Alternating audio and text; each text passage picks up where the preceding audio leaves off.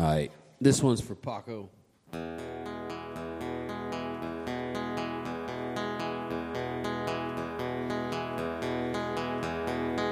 Gambled and you lost. The rest of us were here to pay the cost.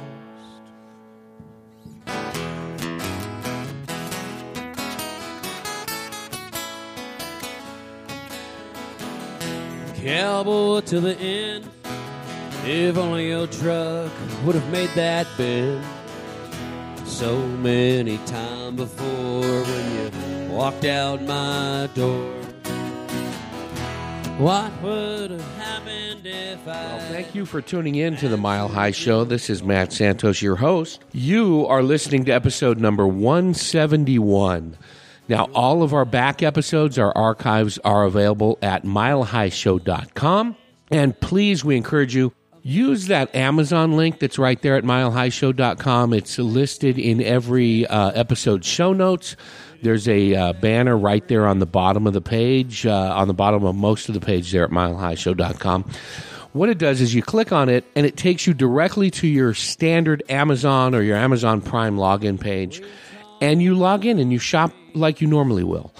Uh, you know you're buying stuff online anyway. I know we all want to support local. We all want to contribute to the local economies where we live, uh, especially in an area like I live in where there's a lot of smaller mom and pop businesses. And I understand that. And we do that. We record in and around a lot of the local independent restaurants. We uh, we buy a lot of our gear and uh, and uh, and goods and and services from local vendors. And I understand that, but there are times when you got to buy stuff online. You just have to, economically wise and convenience wise, and and sometimes there's just stuff you can't get locally. I understand that. I'm not saying don't don't support local businesses because I want you to, especially support you know local photographers and local uh, you know local podcasts, you know stuff like that.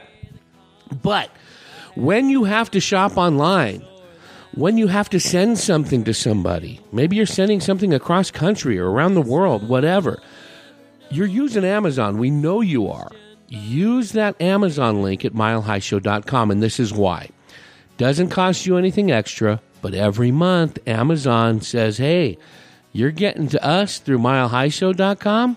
We're going to give them a little thank you. We're going to give them a little, you know, a little change, a little, uh, a little, uh, a little money and that's a way you can support this show, support me, a local independent podcaster, uh, with, you know, three or four listeners every week. Uh, and you also are supporting the artists that we support the artists, the authors, the musicians, the interesting folks, the comics. By supporting us, by using that Amazon link, you're supporting the guys that we support, the guys and gals that we support, including today's guest, Mr. Brad Courtney. Now, Brad, I've been wanting to sit down with him for quite a while. He is the self proclaimed official, unofficial, whatever you want to call it, historian of Prescott's Whiskey Row. Now, he's got an interesting story. We talked about where he grew up and how he ended up out here in Arizona and why he chose to document the history of Whiskey Row, but he has a book that came out a couple of years ago, Prescott's Original Whiskey Row. You can get that book. See the tie in here? By using that Amazon link at milehighshow.com.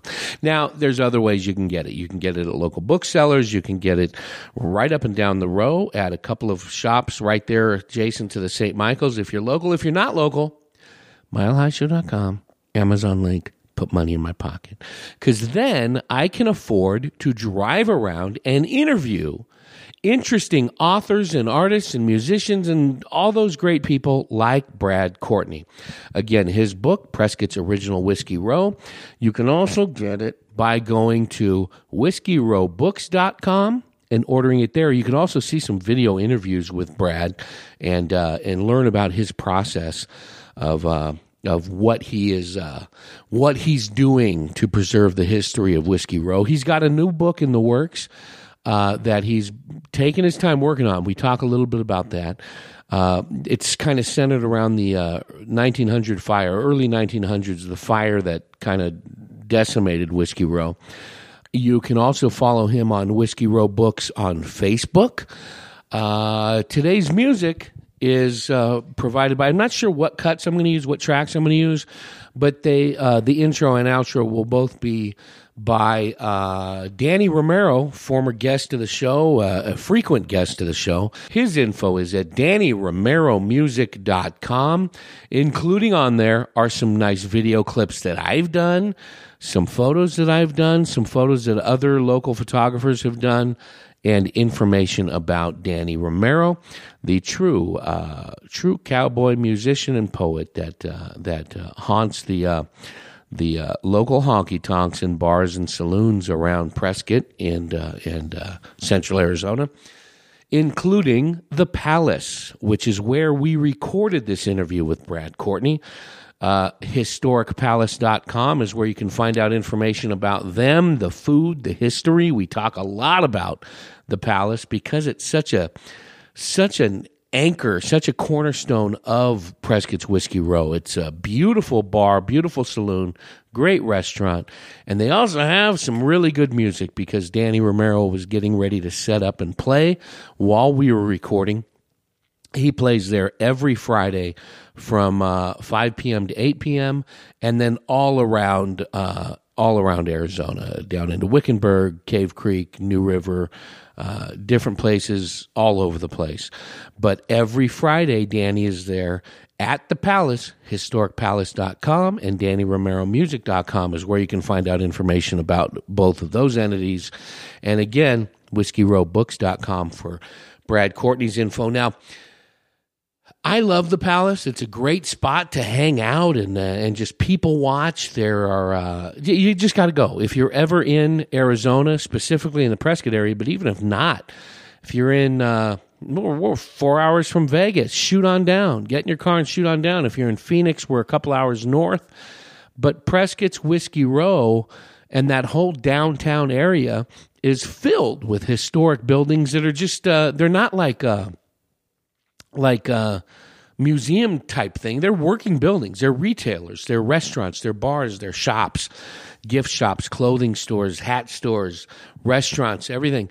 And they're just working, but they're buildings that have been there for you know well over a hundred years. It's it's just a beautiful downtown. Now, years ago, uh, mid 1990s, my wife and I, soon after we got married, Mrs. Mile High Show, we uh, we hopped on a commuter train. We lived in California. Hopped on a commuter train and uh, went from uh, from Oakland, a couple hour trip to Old Town Sacramento, the Amtrak station in Sacramento, walking distance from the capital. We just kind of went out for like a day trip, and uh, there's a beautiful train museum, rail, railroad museum right there in in Old Town. Gorgeous. It's beautiful. It's a lot of fun. A lot of interaction and it's adjacent to these old buildings, like four or five old streets and blocks of restaurants and things. And it's the Old West, the old town Sacramento. And we loved it. We had a blast. Uh, again, that was in the in the mid '90s, and hadn't hadn't really been back. And then uh, uh, then in the in the early 2000s, 2004, we moved out to Arizona to the Prescott area. We're in a town up little north of Prescott. And it didn't really dawn on me that what they were trying to replicate in Sacramento is kind of I get the anyway about a month ago we went back to Sacramento for a family function and decided to take our son to Old Town Sacramento. Showed him the train museum. He loved it. And we walked through Old Town.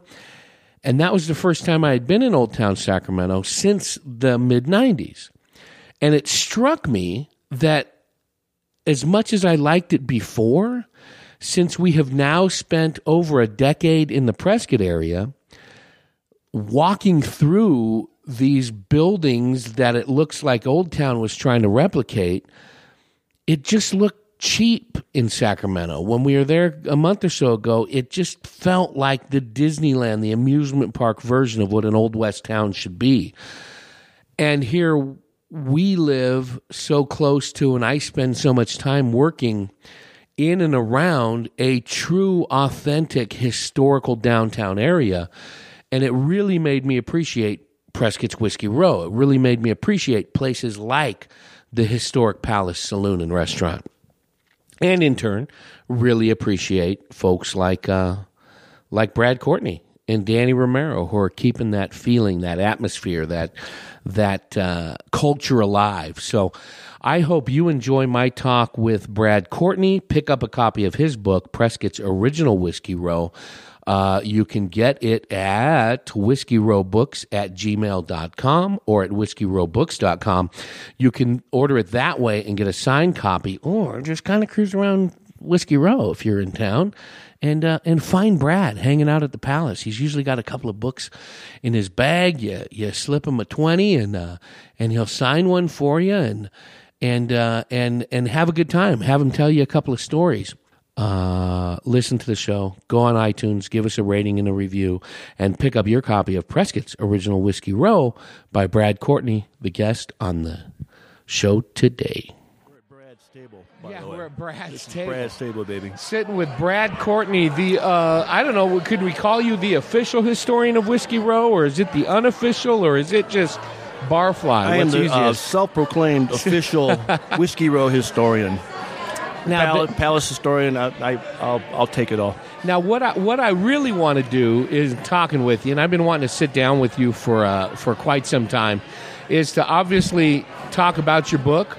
And that book is Prescott's Original Whiskey Row. That's one of your books. You've got a That's- couple out there, yeah, right? No, not right now. I'm working on a second one. I wrote a hiking book way back in the '80s when I lived up on the res, and that's out of print now. But so it's the only book in print at the moment. And since I come to Prescott, I've kind of dedicated myself to writing the history of Whiskey Row because no one had done it before. Uh, which is amazing to Yeah. me because there Yeah. are so many stories. So there's a couple of things. Like I said, one I wanted to sit down, get to know you a little bit better. We've we've talked a lot, sitting here listening. to Danny Romero play some music, And, we're best and- friends on Facebook. Yeah, and we're there. Oh man, they just let anybody stroll into this place.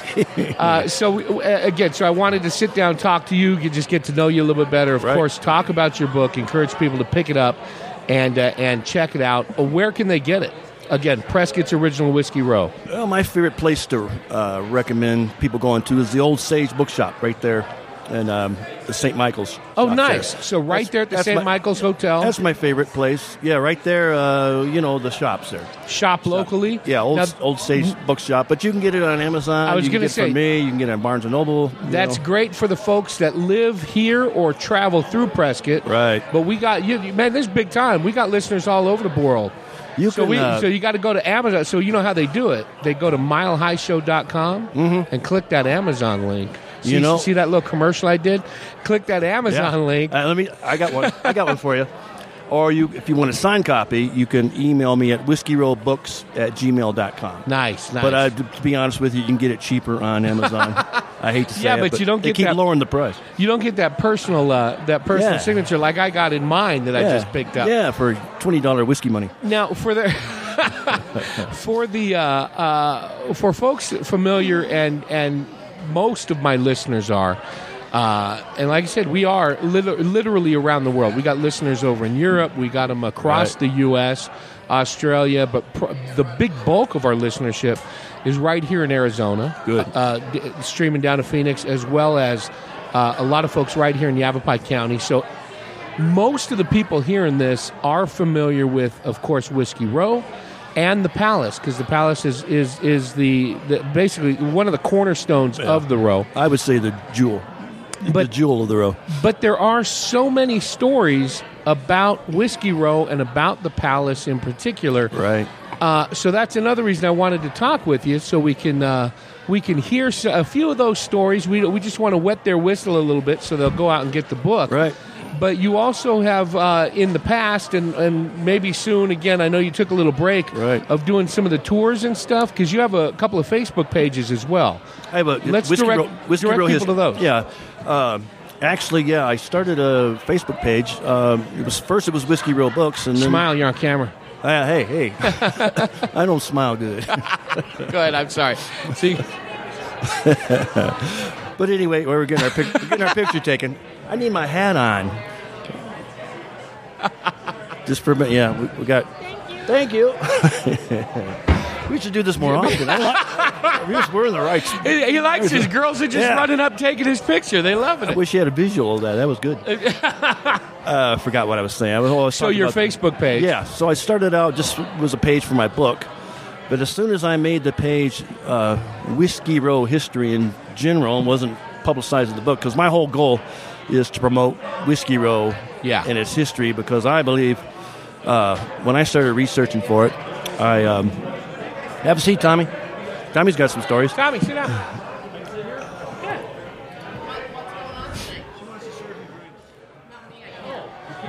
We're getting lots of attention. Everybody should be, be watching this. I'm, I'm gonna I'm gonna share table space with you right here. Brad Stable Boy.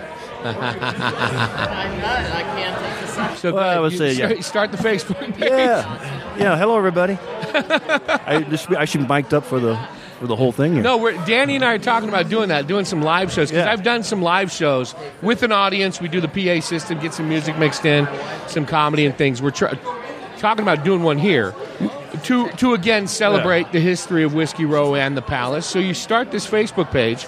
Yeah. Um, yeah. wh- And where, where is that? Where, where can folks find the Facebook page? It's just What is- Whiskey Row history. Um, like I said, I started out to promote my book, but I felt a little guilty about that because my real my real goal is not just the book, but uh, like you said, I've been doing tours, uh, Whiskey Row history tours. I've taken a little time off because of a personal Yeah. tragedy in my life, but um, no, I didn't say um, you know, and through articles, I write articles. I'm going to be published in True West magazine pretty Nice. soon. I write for the Courier sometimes. you know. Now, let's drop back a little bit. How did that start? Is this hometown for you? Is this where you were born and raised? Or No, Where no. was the Courtney? Uh, where did the Courtney clan hail from? The Courtney clan, actually, I was actually born in Lexington, Kentucky.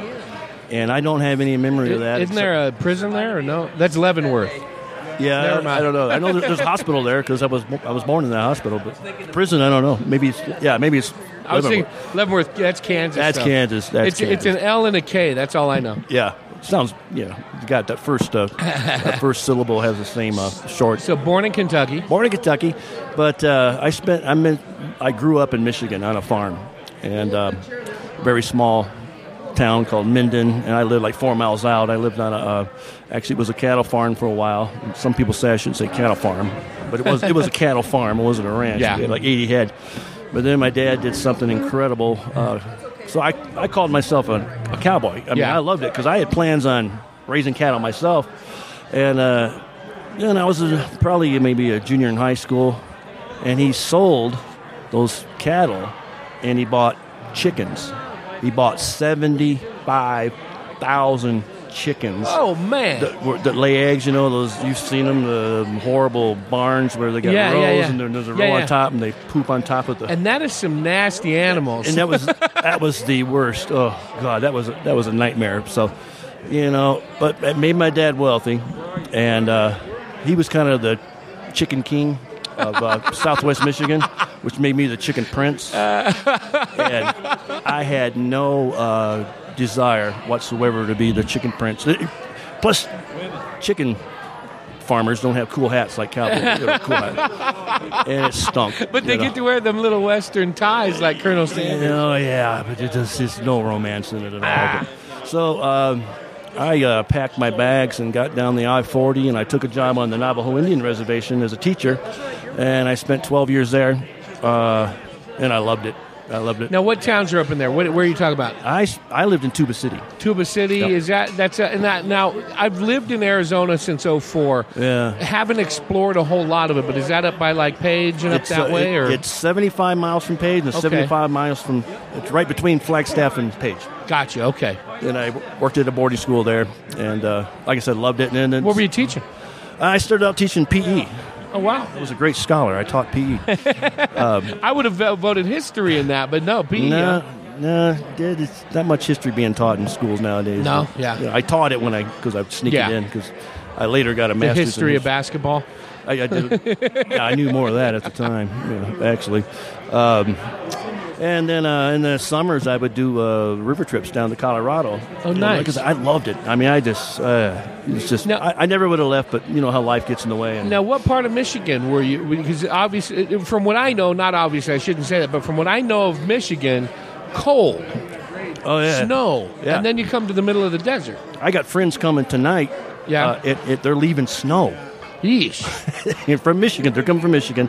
Uh, three of my high school friends are coming, and they texted me and said, "Please don't let there be any snow." you know, so we'll have to worry about that. But Yeah, it was. Um, I, I did love it. It was a beautiful country. It was lakes. so how long were you up there? Uh, and on in, the res, in, in the res, yeah, on the res for twelve years. yeah. 12 years, and then like I said, life got in the way. I had kids, and I promised to raise them down in Phoenix, so I spent 19 long years in, in Phoenix teaching in the Teaching as well? Yeah, yeah. Yeah. taught sixth grade.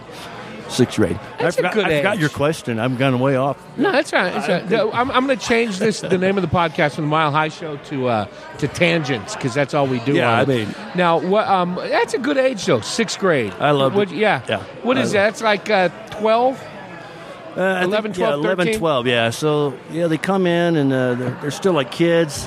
And the strange thing happens after uh, Christmas, they turn into junior high kids. I mean, they really do. Yeah. They, they change, and everybody noticed it.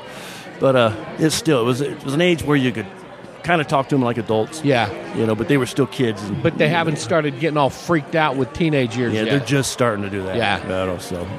what were you teaching? Was it just general ed? was it you, a little bit of everything? Yeah, sixth grade me, I taught everything. you Yeah. know, except for the specials like PE. Yeah, and yeah. stuff like that. But uh, yeah, I enjoyed it. And then uh, I guess the question was is how I ended up here. I get was that the question? I don't know. it don't matter. well, how did I end up here? So, you know, uh, growing up on a farm, living on the res, doing river trips. You know, my thing was the outdoors, and uh, big city Phoenix just just wasn't. Whereabouts were you in Phoenix? What area? Uh, Cactus, yeah. uh, around 35th Avenue and Cactus. But I taught in uh, on Camelback, right below Grand Canyon University. So that's like between what's now between 17 and 101 on the on the on that Yep. west side. Yeah, I was just a few miles down from 17. Yeah, yeah. yeah. Not a not a not what you would call a a a, uh, a, a jewel of the valley. No, They're- they're- I lived in a nice little pocket. Let's put it that way. yeah. You know, so. But uh, where I taught was really inner city, so we had all the problems associated with, you know, living in the inner Now city. what what years are we talking about? What Uh, I see. I think I moved down there. I think I started in '93, and I ended up. Uh, I think I retired in 2012. now in the uh, in the late 70s and mid 80s there was a huge boom population boom in Phoenix, but it was really growing through the 90s as well, right? Right. It's Yeah. kind of tapered off a little bit, but it went from 70s small town, basically Phoenix, a, Yeah. a pocket, to just ballooning to a metropolis. So they're probably still suffering from some of them growing pains. I remember flying in from the '80s. You know, and I'd, I'd flow from Michigan, then I'd drive up to the res. Yeah. And looking down, it, it it looked like a lot of desert. You know, Yeah. of course you could see the swimming pools down there too, but it was a lot of brown. You know. Now it's just gray concrete when you're flying over. yeah, you fly over it flying now, especially at night. Just the lights go on, and for it, it just forever. all blends Yeah. together. Phoenix, Yeah. Glendale, good. It's just kind of all Yeah. all one. and it starts way the heck out there. But uh, I think when I first moved there, I think it was the tenth largest city in the United States. Now Oh, it's wow. like fourth or fifth. Yeah, It's uh, it just grew. and it's not getting much prettier. yeah. Well, I just I remember my, my class size. My, my class size, the size of my school went up. I think there was um, four sixth grade classes, and by the time I left, there was eight or nine. Oh, wow. You know, so yeah, it grew. So my wife and I uh, would start coming up to Prescott, and uh, you know. Uh, just, uh, just to visit, you know, drive up for the day, Yeah. and then we st- or we would stay at a cottage. Get out of the heat a little bit. yeah, the heat didn't bother me that much, Really? but the city did. Yeah, city. yeah. I just, just like they call this everybody's hometown, you know, and it kind of feels that way. It became like my hometown, and uh, we we would rent a cottage and uh, uh, off, over, look, overlooking Lynx Creek, and we just couldn't get enough of it. Nice, So nice. it came time to. I thought I was going to get a teaching job up here, but um, it worked out so I could retire.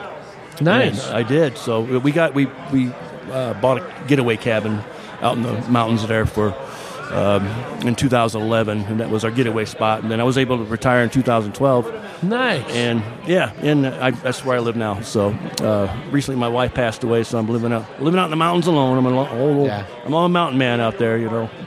But um, um, Yeah, Yeah, fa- fairly recently. I remember we were talking Yeah. a couple weeks ago, and Yeah. what what a good outpouring of uh, of support here, right within this building of the- your friends coming the palace coming allowed together me to for have you. a celebration of my wife's my life how do you say it my wife's life Yeah, here yeah.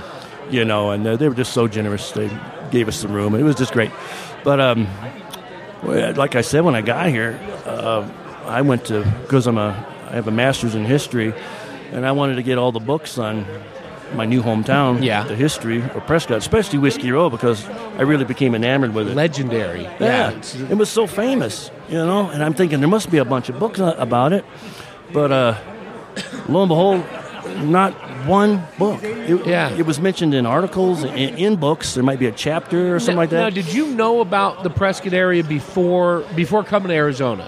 I did not. I never never heard of it. I, I had not either. Yeah. My brother moved out here in early 04, uh, and then not not following that, completely unrelated. I got a job transfer out here in the tail end of 04. And as I'm telling people at, at my current job, I'm saying, yeah, I'm moving. It's a place called Prescott. It's in Arizona. It's north of Phoenix.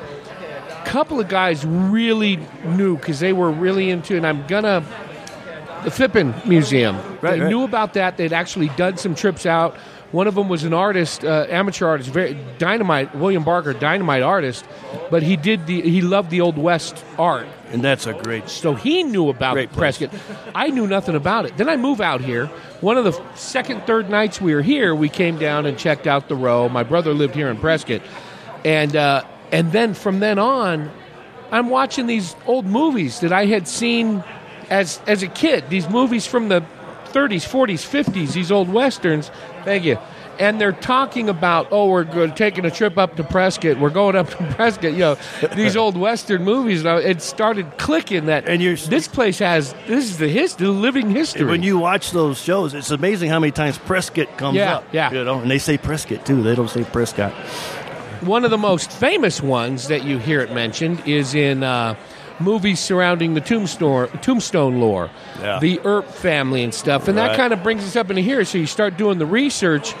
Um, what what was your first trip into the palace like? Do you remember what You know, some of the early visits here? it must have been in the '80s, and I just remember looking at it and go, "Man, this is the real deal here." Now, how much has it changed?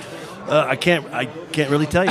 I can't because I, I can't remember. Uh, actually, I came up here with my uh, best friend. He worked for the Veterans Administration. They had some kind of goings on at the Yeah. hospital there, and we went to Matt's Saloon Yeah. next door.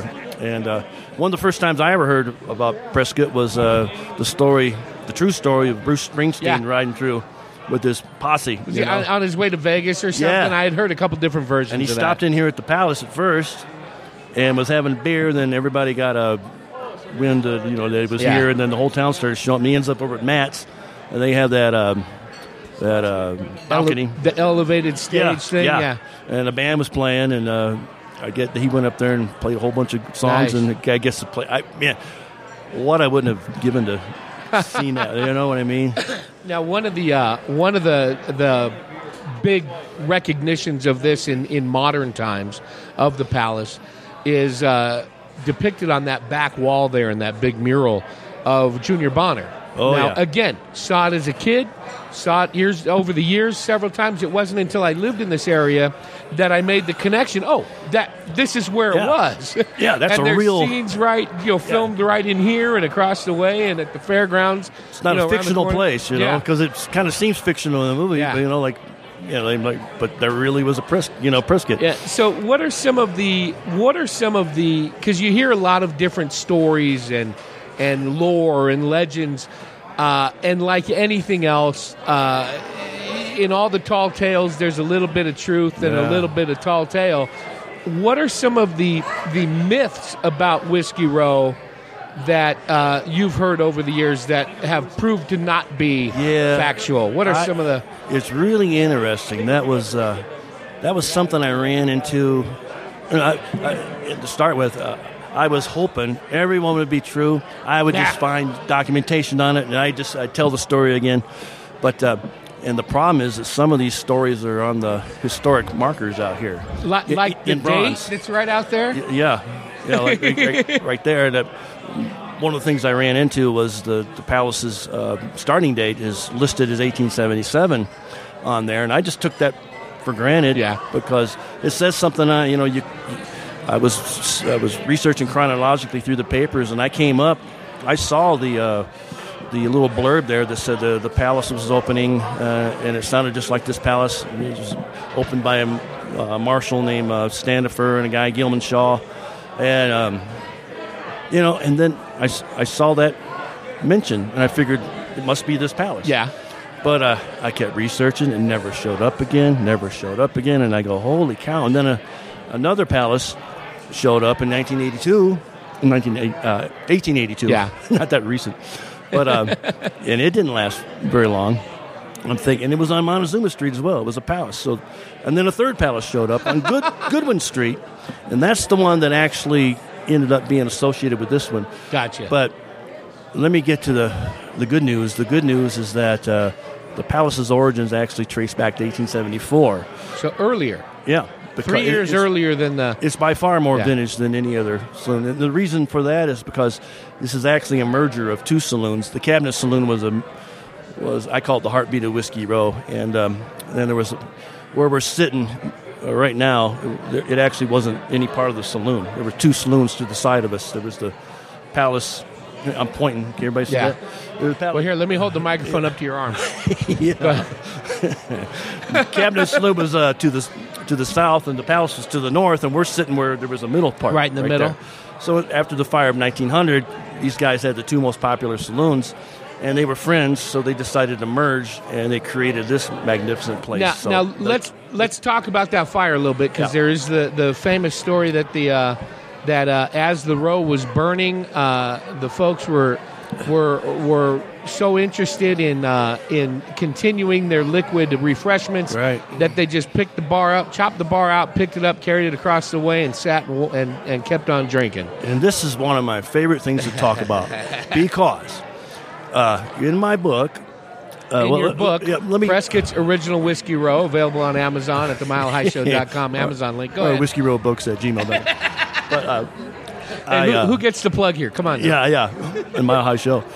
So um, when I first got here, uh, most of the local historians, the serious historians, uh, believed that that was a made-up myth, Yeah. and uh, I didn't. It was my favorite favorite whiskey row story. You know, the the bar being pulled out, and then they just keep drinking, and they pull, pull out the whiskey, and they pulled out the everything else. You know. Yeah. But uh, and sure, this is kind of complicated to talk about, but um, when the when the palace moved over here from Goodwin Street after it burned down, can you imagine that something burning down in Prescott? but the '83 palace burned down on Goodwin Street, and it moved over here to our north on uh, 118 Montezuma. We're sitting on 120 Yeah. Montezuma. This is where it gets complicated. I need to draw it all out, but uh, and when it moved from there, Goodwin Street to Montezuma Street, guess why it was able to move to Montezuma Street? Why'd that? Because it, it was all burned out. Oh, empty was a big- spaces. kind of like the old bird cage down the street where now Yeah. they got that holiday courtyard. There was a there was a fire in '83 that took out half of Whiskey Row, most of it, and uh, so the, there's lots were open. And then the palace, which two weeks before that fire was built, uh, was opened on uh, Goodwin Street in, 80, uh, in February of '84. It burned down too, and they decided to move over here. Yeah. you know, so that's how the palace ended up on Montezuma Street because everything kept burning down. and then the third time it burned, you know, burned down again. But uh, so I, oh, what was I talking about? The the um, The the bar, yeah, the, bar. story of them yanking Oh, yes. it out. You, yes, you're right. We call this tangents. But um, when it was rebuilt on Montezuma Street, the bar they put into the palace was uh, said to be made of solid walnut, and I saw that because I'd sat at the bar here, which is Yeah. cherry and mahogany and everything else, And beautiful. and beautiful. And I saw that, and I go, "Oh crap, that's not the same bar." but guess what happened in 1897? What's that? burned down. it burned, except this time because the, This sounds like an episode of The Sopranos. Oh, now. it was an accident. It was an Uh-huh. accident. Yeah, it Why are wasn't- you doing that with your fingers? Making yeah, it quotes? wasn't. It wasn't uh, anything to do with uh, uh, junior and uh, junior soprano or anything like that, or some kind of hit being. But anyway, it, it uh, in 1897, um, it it the palace. It's only the palace burned because when it was rebuilt um, after it moved. Uh, it was rebuilt here in 1884. It was rebuilt with brick and iron and uh, all kinds of stuff. So the fire was contained, but Ah. it, it burned that bar. So they Gotcha. they had to get a new bar. So I kind of followed, and I'd already written in my book that it wasn't probably wasn't true of the the palace bar being pulled out during the fire. I was in the final editing stages, and uh, it was like two o'clock at night, and I'm researching, and I was researching something else, and I came across this fire in 1897, and then in December, I think it was December 28th, there was a report about a bar being put in. It was beautiful, made of cherry, mahogany, What you're looking at and right what now? we're looking at right now. And and actually, there's a picture behind us over here that shows the bar before the fire. Oh, nice. It's really rare, and you can tell that's it. That's So- the same. Yeah, yeah. Nice. not- not- my wife was asleep, and I go. I just, I just, I was, I was almost shouting hallelujah. I was going, it's true, it's true, it's true. And uh, there's a somebody here, uh, a dear friend named uh, Martha, who's now a co-owner. I guess you would put could put it. And uh, I couldn't wait to tell her because she loves the history. I Yeah. couldn't wait to tell Martha that it was true. Uh, that that's the bar that was here before the fire. So Now, recently you were you were discussing online and through your page uh, a story about uh, the this bar here, and is it down Bisbee or Tombstone? You're talking about the, the back bar? Yeah. The back bar there, the beautiful back bar. I found out some Tell, more. tell us tell us that history Yeah. the story, the connection between the two cities. Well, I mentioned the picture behind us, and um, you see in that picture pre fire that it's a different back bar. You know, so the story of it being pulled out is probably not true unless, you know, they put a new one in after. But I followed it real close. I, I think I would have known if they would have put a new back, back bar in. So what I believe happened with the, this back bar here was that uh, it was installed after the fire, and that it came. My theory is it came from San Francisco down the Pacific coast, around the Baja, up the Sea of California, or Cortez, or whatever they call it, and then up to Colorado, and then across land here. Yeah. That's how I think it got here. But um, yeah, there's one in uh, in the Crystal Palace down in uh, Tombstone. Looks exactly like it, and it's a little bit of mystery. I'm researching it because they say that uh, the one at the Crystal Palace is a is a copy, but Scott Stanford here, um, both he and I found a picture of the Crystal Palace, and it says 1880s, and that, that's there. Yeah. So uh, I don't know, I don't know how that worked. I found one other one. I, I forgot of this back bar. There's only three I know in existence, maybe four, but uh, uh, I think it was called the Empire, made by um, Brunswick. Those guys. Beautiful, beautiful Oh, it's- it's craftsmanship. something else. Just it, it, and we- when I was setting up here, and you know, like, pretty much every time we're sitting here at the Brad table at the Palace, as we see people walking in the door, you can tell the folks that are uh, visiting or here for the first time because Right. they walk in. And their eyes just open. Right. They look around. They see the woodwork. They see the images on the wall, the display cabinets, uh, the walking history of Uncle Bob and his cohorts back there. Right. You should see Tommy. Tommy does an imitation of people walking in. I wish we had a Go- camera. good, good, good. Here he's Some look in and they, they, he's walking in. He's walking in. do a play-by-play. Yeah, he looks. Some people will just look around and they're gone. It's too much for them to handle. But it is awe-inspiring to is. walk in and see. And I don't know what it, are these. Is this copper? The the, the plating on the roof. I don't know. I, It's it's. I've never. the- the- I haven't gotten that far. I, it looks like. Uh, It's like these big square Yeah. plates. It's like a big grid pattern that a lot of these vintage buildings have. Some Yeah. Now you go into some areas and you can tell it's faux. Right. These are all legit. They're all original. The crown molding and all that. It's just Yeah. beautiful. And then of course that whole bar and the back bar. It, it's just incredible to look at, and the stairways leading up to the offices. Now, we were looking. Did you look at these? Uh, these I sure did. things? The, the ladies. Tell, tell us about those. Tell t- tell the listeners about. You mean the the They- soil? yeah. I, I, they got great names. The soiled doves. Let's see. There's this uh, one. Teacup Sally. There's one. Yeah, her name is Teacup. Sally. But the the, name, the nicknames for these like uh, so, soiled doves are rehab women. why, why don't you give us a little history of what what some of the entertainment in these saloons was like, and it ties into what we're talking about. Well, one street over, uh, Granite Street on the uh, east side, was the red light district. and in between is Whiskey Row Alley. And so then you got Whiskey Row where all the bars were. So it was a kind of easy way to do business. They would just meet in the alley there and discuss terms. You know, I think and, some uh, of that's still going on. Yeah, I, yeah, maybe. There's something going on in that, those alleys there. That's for the Tommy episode. We'll we'll find out all about that. But uh, yeah, that, that whole red light district was interesting because they it wasn't. Uh, they, they were mentioned in the papers sometimes. You know, they were called uh, habitues of Granite Street, and if you read that, everybody knew they were they were prostitutes here. but yeah, Martha brought in some. Uh, uh, you had to have a license apparently to uh, be a prostitute. So it was a legal enterprise. yeah, and uh, they got Si- similar, sim- similar to uh, Yeah. some of the Nevada counties and things like that. Yeah, and then That they have- currently. and then they have a picture that's kind of like advertising on there. I don't know if that's part of the license or not. you think they? Ha- I don't know if they hung on the wall like doctors, you know, their credentials. you know, I don't know. One of the adjoining or, or, or uh, adjacent uh, saloons, Jersey Lily. Uh, what, do you, what you- can you give us a little about that without Yeah. drawing too much away from the beautiful palace? Of course, little that's bit. a I- beautiful spot as well. I actually met the guy who uh, who uh, opened the Jersey Lily, um, and it was a restaurant at one time. But what we're talking about is uh, what was once the Palace Hotel.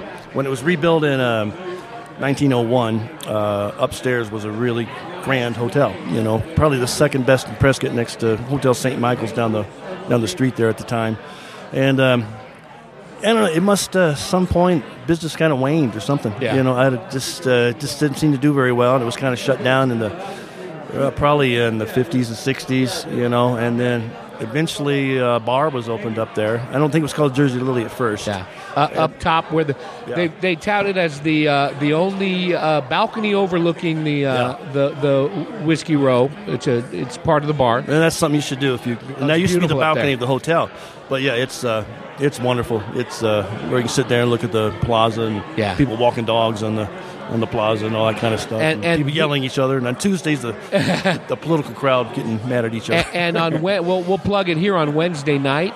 Uh, there is a uh, a classic rock jam that happens every every Wednesday night at the at the uh, Jersey Lily Saloon. With Sky, right? Sky Yeah. Conwell and Glenn, they trade off a little bit. Nick Canuel, former guest of the show, plays up there on a regular basis. I think Sundays are his day. Little Larry and the Drive. There's there they have set musicians up there, but it's live music pretty much throughout the week. Beautiful spot to hang out. Uh, again, not drawn away from the palace, but they're great spots Right. to go and check them both out. And here at the Palace, you know, we can't plug him enough. Our friend Danny Romero. Now, now we he came by my place yesterday, pretty much all day. Him and uh, Georgie Janack and uh, and uh, Jordan uh, Brambila. Oh, good. Uh, the three of them came by, and then I, you know Les Lyman, Leslie I know of him. yeah, Yeah. He came by in the morning. We were doing some video shoots of him playing, and then the trio came by and spent the rest of the day in there. And I figured out, uh, you know, because as a as a I'll, I'll I'll do the quotes here as an artist, as a photographer. I'm not, you know, the, the money ain't rolling in. Uh, but I figured out how I'm going to put my eight year old through college. Is periodically I'm going to invite these guys over, and they're not allowed to take their empty beer cans with them. And I figured just on the recycling alone, Yeah. he's already got his uh, freshman sophomore year of college taken care of just from yesterday. Brilliant. My goodness, Brilliant. They've got to own stock in Coors. That's all I got to figure out. I did that on river trips. I would, we would, we would have, uh, I would keep the cans afterwards, and I'd have a whole truck loading. But Danny, uh, Danny Romero, uh, Arizona Territory Band, Arizona Territory Duo, Trio, and wh- whoever else he can con into playing with him. Uh, he plays here every Friday, Friday. 5 p.m. to 8 p.m. Yep. And he's the well, real deal. Well, he plays from 5 to 5.05, and then he takes a break, and then he comes back about 6. No, I'm just kidding. Because people But- come and talk to me. He's a talker. He likes to talk to people. yeah, four minutes to it, three minutes to it. Yeah. Where's he's over- Danny? he's over there hanging out. but uh, no, it's a, it's a he he uh, er- he's the staple here, along with you and Tommy and, and Phil here. I want to give Phil Cross on the The Friday night crowd. on here.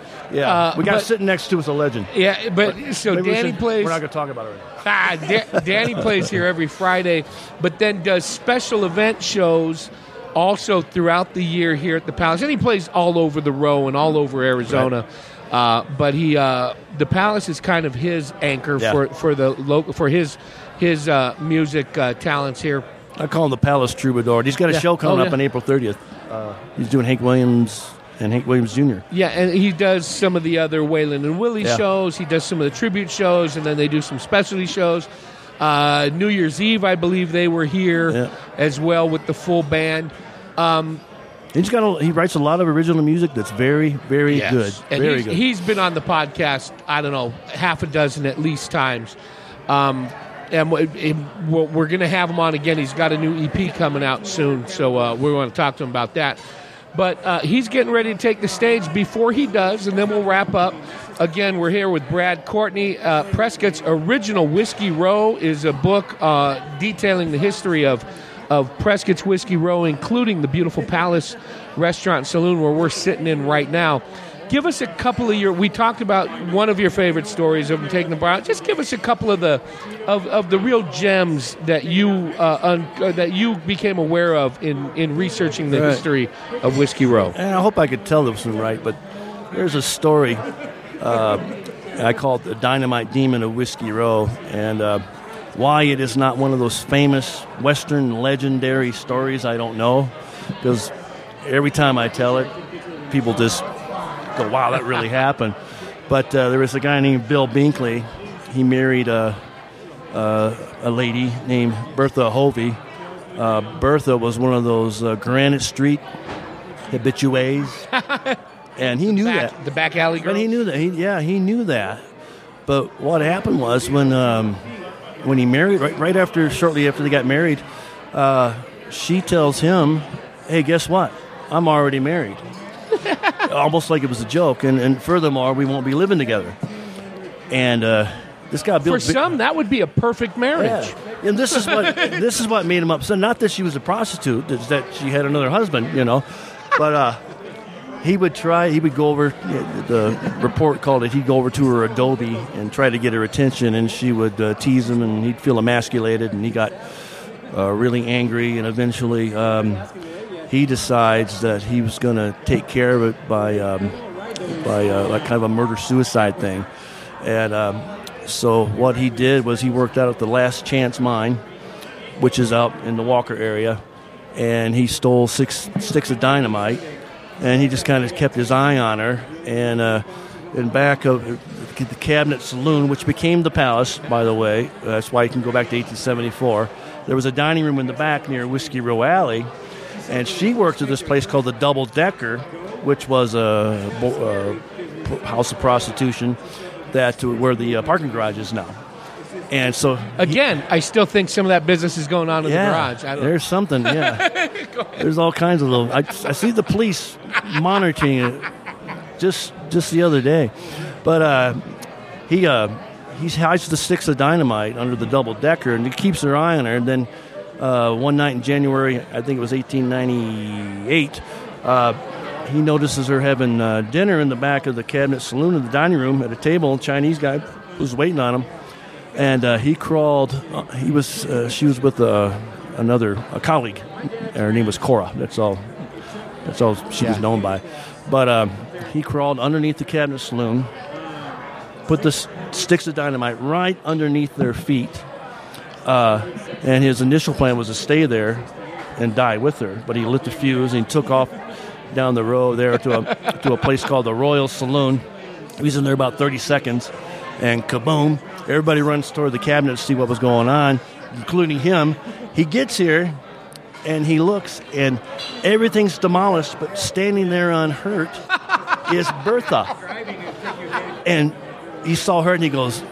His, his other plan was once he saw her dead, he was he had some laudanum around his neck. He was going to take it and Yeah. you know go with her into wherever they were going. but um, The she ever was after. yeah she was al- she, she was alive and uh, uh, so people started thinking later that maybe she was the target so they found bill and he, of course he denied it and she denied it because she was a bigamist you know so, so she she said everything was fine no problems between us but he finally he gave in and uh, he was sent to Yuma after a while there. I, I actually uh, met his granddaughter, who's told me more of the story, and uh, yeah, actually I have a picture of it and everything. But that that's the story of the Dynamite Demon at Whiskey Row. and just, great. Just uh, why that's not more famous because it just blew up everything. But anyway, here's how she lived.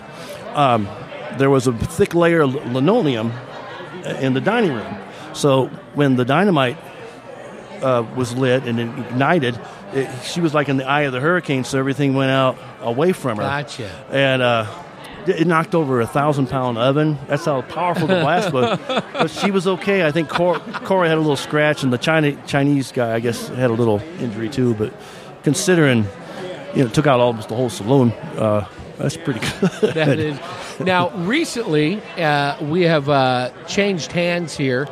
Uh, Dave, who was the previous owner, they, have they just had the, the retirement party for him, or is it coming up? this Sunday? At, uh, I think it starts at four. So the day this airs, actually, it'll be. Yeah. is- So we've got some new owners. We won't get too much into that because I, I want to sit down with them at some point. Danny and I were talking about that. Maybe you could join us. That'd be a good good Oh, that'd be conversation. great. That'd be. I'd, I'd Um, love to. But uh, some of the ownership of the palace, again, has been the the rumors, the myths, the legends. Doc Holliday and the Earp boys were they? Did they have a hand in ownership at this point at, at this place at any no, point? you know, and that's one of those you- you asked earlier, like some of the legends Yeah. and everything.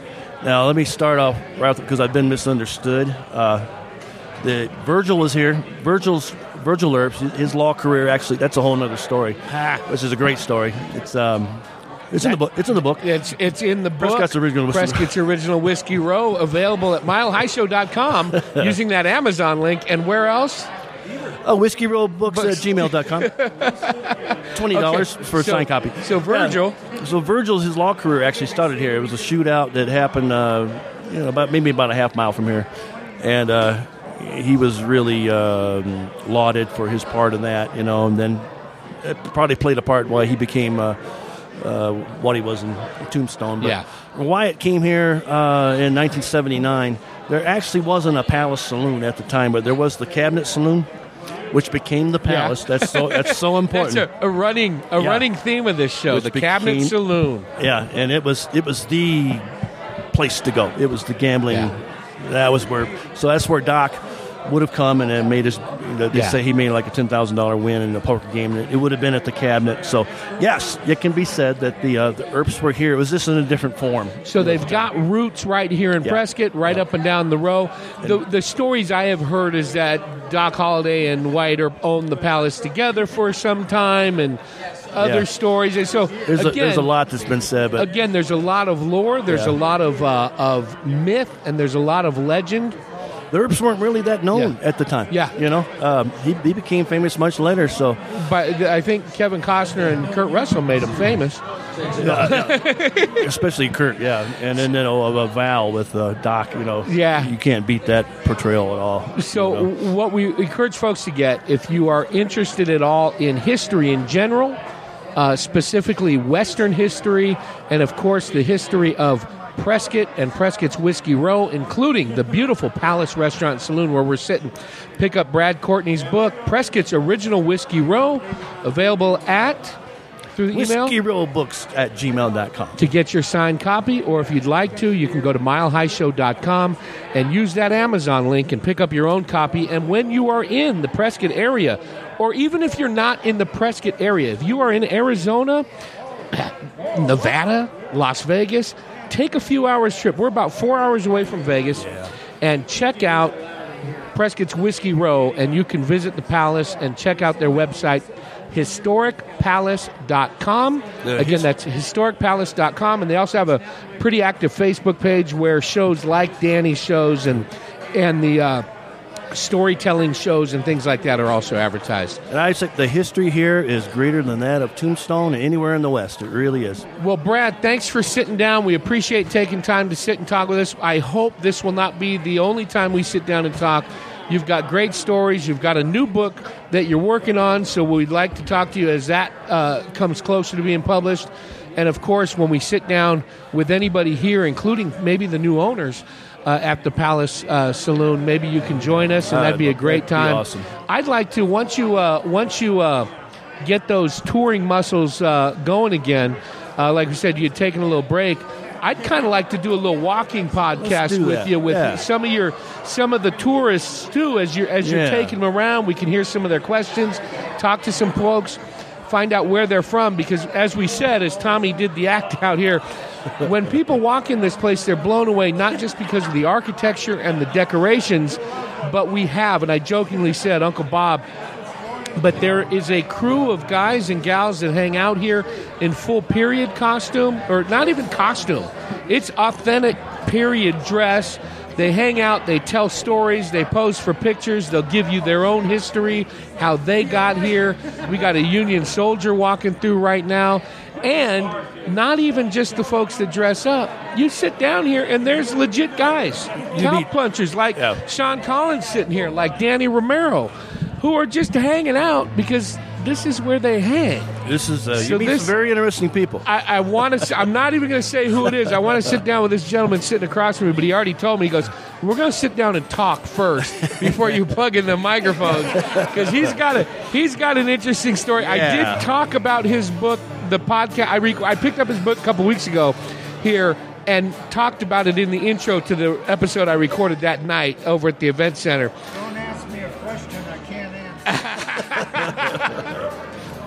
but we got some interesting Yep. folks that just hanging out here. And uh, again, check out Prescott's Original Whiskey Row by Brad Courtney and visit. It's upside down. That shows uh, professional broadcaster here. Historicpalace.com because that's where we're sitting in the beautiful historic Palace Restaurant and Saloon. Take a step and, back in oh, time. And this is All right, everybody. this reminds me of that old uh, WKRP when he looks at the wall and he goes, "It's now 5:20 and time for the five o'clock news." It is now 5:08 and time for the five o'clock show to start. Danny Romero, I'm gonna. Hey, Danny, I'm gonna plug in your your music intro and outro. So we'll have a couple of Danny Romero i- uh, originals for the intro and outro here. Danny Romero Music is where you can find clips to his videos and find out how you can pick up his brand new EP that was recorded right down the road at Raven Studios. Brad, thank you so much. Thank you, Matt. My, it was my pleasure. It really was. and Tommy, thanks for your pantomime. That was great. That's some great radio when you get a pantomime. And though they were after him with those hands, he'd saved many lives.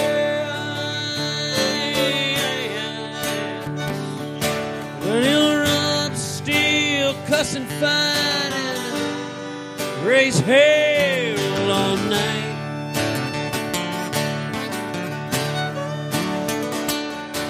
with a pistol in his hand spreading fear all across the land.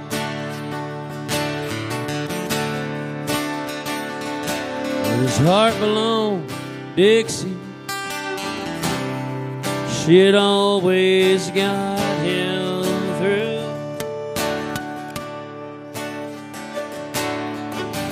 Life is an outlaw, he knows and nothing else that he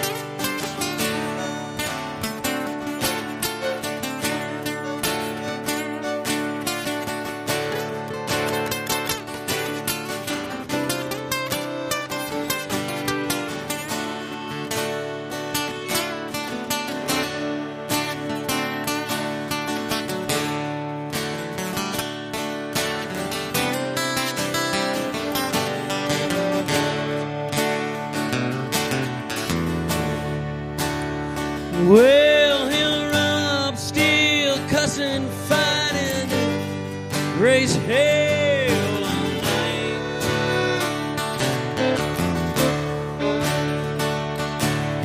a pistol in his hand, spreading fear all through the land.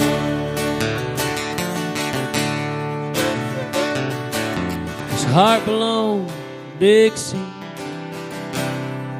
She'd always got